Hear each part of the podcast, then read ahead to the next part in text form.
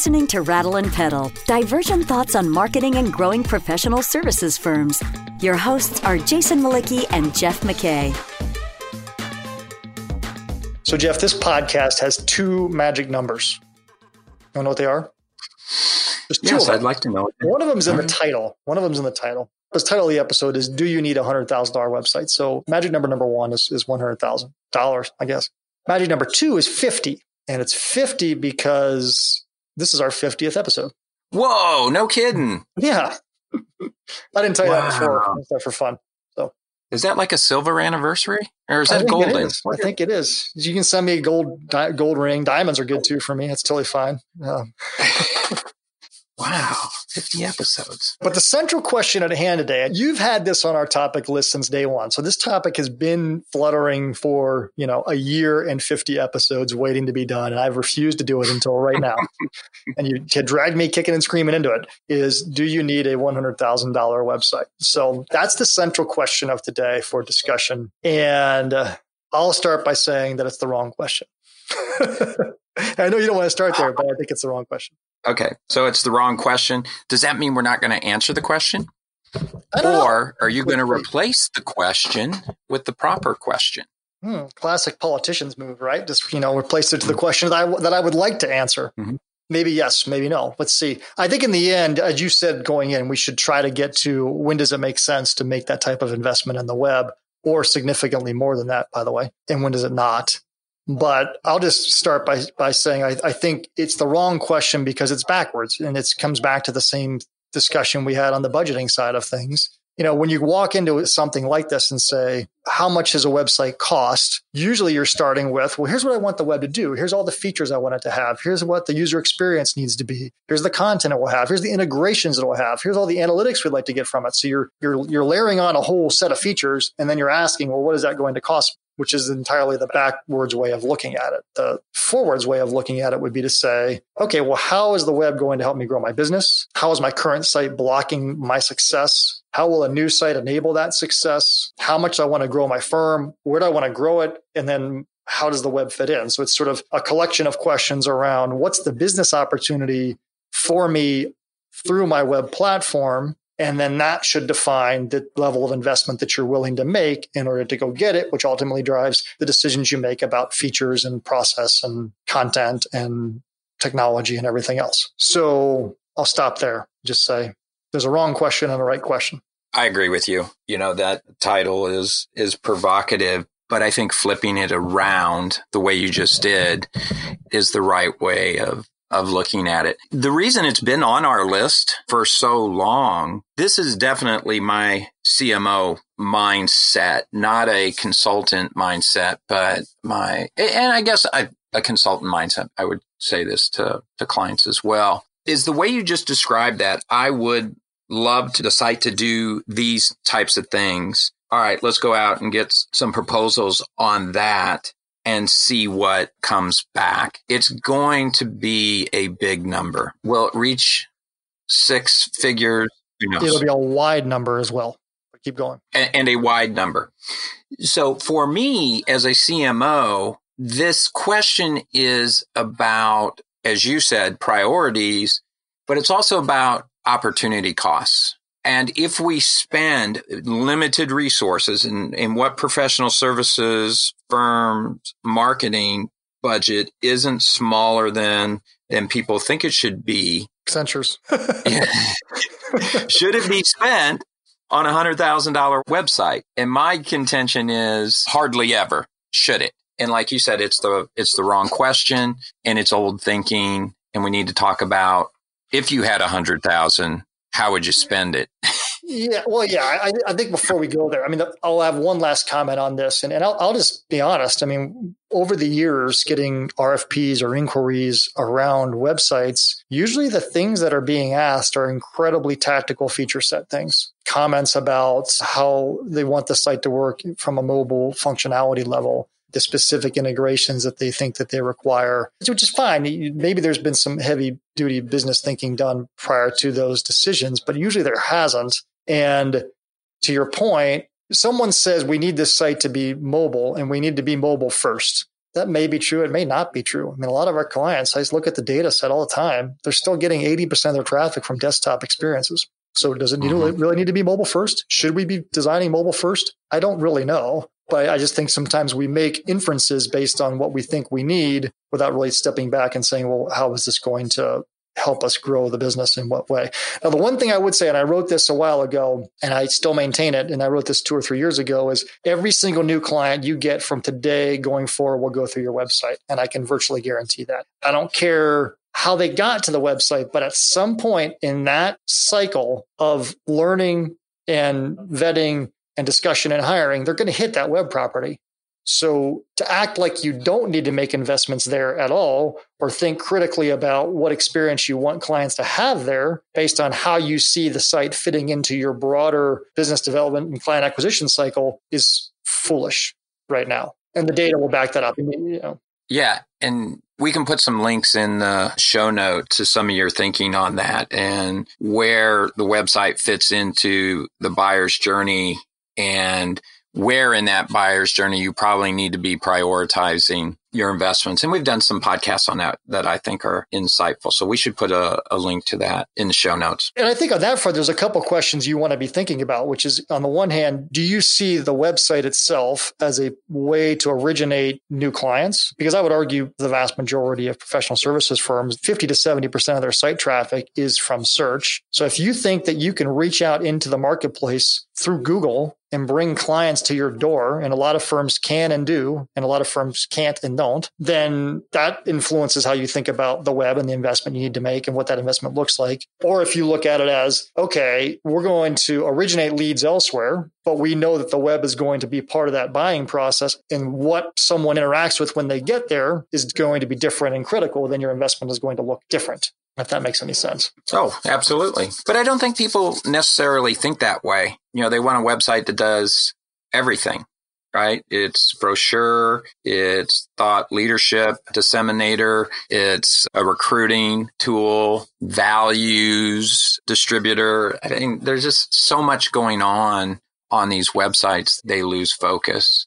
And when there is not that clarity and you're having somebody produce a site, I think that's when things get out of control. I guess my perspective on this are you know, what's the opportunity cost? What are the trade offs that CMOs and firms in general have to make in terms of paying $100,000 for a fully customized website? And in my experience, in my experience as a CMO, I am not a fan of these high front end customized websites for multiple reasons. One, they take forever and a day to develop. And then once they are developed, they're simply not sustainable. They require either dependence on an agency for updates, which slows down sales and marketing. They're so sophisticated in their design that modifying that erodes, you know, the look and feel fairly quickly or they're so customized that they lack the proper structure or undergirding that makes them flexible in terms of an overall digital platform, particularly if you need to move quickly. And that's why I say there's so many opportunity costs associated with having somebody else build it from scoop to nuts? Well, I mean, sort of a different comment. I mean, I, when we were talking about opportunity cost, I thought you were kind of saying, should we put our money towards digital marketing activities or should we put them somewhere else? Now you're talking about, should I be investing externally or internally? And I think that's sort of a different thing. I would argue, and this will be kind of going sideways from your comments a little bit, but a website's just a platform. I mean, we know from our research and our experience, it is the single most important marketing asset that a, a firm has, period.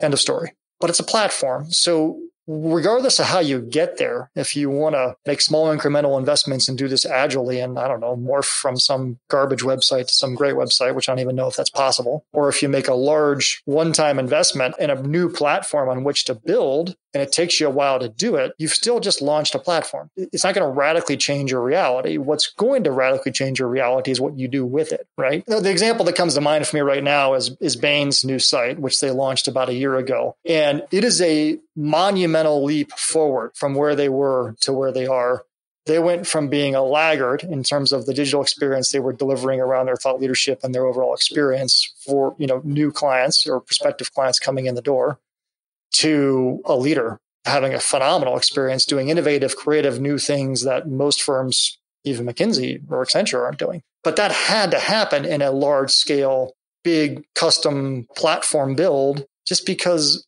what they were trying to do was a radical departure from where they'd been. And now it has opened up a whole bevy of ways for them to market differently, to market with more interactivity, to provide users with the ability to store content, remember content, come back, learn. I mean, it, it's just, it's incredible, you know, the, the pro- progress they made on that. But they, they really couldn't have done that in a small incremental way. It's just impossible. Now, in terms of you know having dependence on an agency, well, you, you have dependence on someone. Either you have a dependence on your agency or you have dependence on your internal resources. But no, a website's not a static platform that just sits there that you're never going to touch. And content management as a concept is fabulous. The ability to, to manage content without any developer or any designer at any point in time is great. But designers and developers exist to make things better, right? You know, so when McKinsey publishes a new article to the 550, I don't think in the back of their mind they're thinking, well, boy, it would be better if we didn't have to involve a designer in this at all. No, they're going, well, how do we work with our designer to make this experience better? I, I did a LinkedIn share this morning and now I'm, I'm riffing a little bit. So in the last seven years, the Washington Post has gone from having four engineers on staff to having 300 engineers on staff. And in that in that land, an engineer is essentially a visual designer, an interactive expert, someone who's creating a digital experience online. That's a staggering number, but it's a recognition that we can't just launch a online version of our print publication and have some journalists sit there and you know ram headlines and copy into it because we're not getting anywhere. We have to have digitally native experiences, and that requires some level of talent. So I, I, guess I would argue that you know dependence on an agency, you, you, need to be dependent on someone. You need to be dependent on internal resources that are talented that can take this platform and make it powerful, or external, or, or both. Right? You, are going to need that if you want to be successful online, because the bar has been raised to you know unbelievable levels of of high quality content, exceptional experiences, great storytelling, great client case stories. I mean, you know, all those things are their expectations now for potential clients looking to do business with you. So I'll stop there because that was a lot in a very short amount of time. I'm sure you have a lot of things you want to pick apart. No, do you need a ladder to get down off that soapbox? You're listening to Rattle and Pedal, divergent thoughts on growing your professional services firm.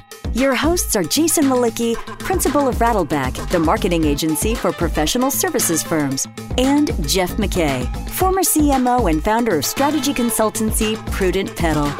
If you find this podcast helpful, please help us by telling a friend and rating us on iTunes. Thank you. Now back to Jason and Jeff. You know what's funny? This is what I love about talking to Jason, and I live for these moments to get him fired up because normally he's just so quiet and sedate. But when you when you when you poke the bear, he comes to life, and I love that. I love that. Well, I don't know if it's a good thing or a bad thing. So I, we went way off on a tangent, but I don't think so. Yeah. I don't think you went off on a tangent at all. You, you're getting to the core of the issue. Is this is a channel? It is a platform. It is a fulcrum, and firms need to decide how are they going to manage it. And this is this is my contention. And I would not pay a firm to build a website from scratch custom website, I would use that money, as you said, you're going to have dependency somewhere or, or else. I would make that investment internally with my team and have those digital capabilities that can produce and maintain a site, but also do the integration to a broader digital platform. And I would not bifurcate those, that role.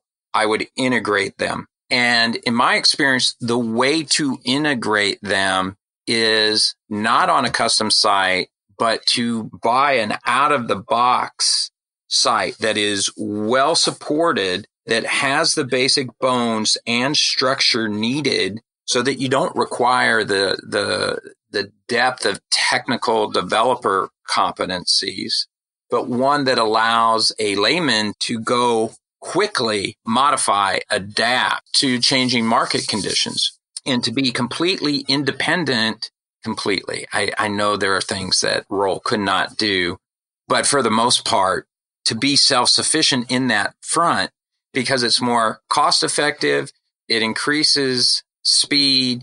It allows you to more quickly customize and meet the needs of not only clients, but also your practice leaders who are very demanding around these, these things as well. But most importantly, it allows you to better manage the whole buyer cycle and the conversions that need to take place along that buyer cycle. You just can't outsource that capability in my mind. Well, once again, you know, you got it all wrong.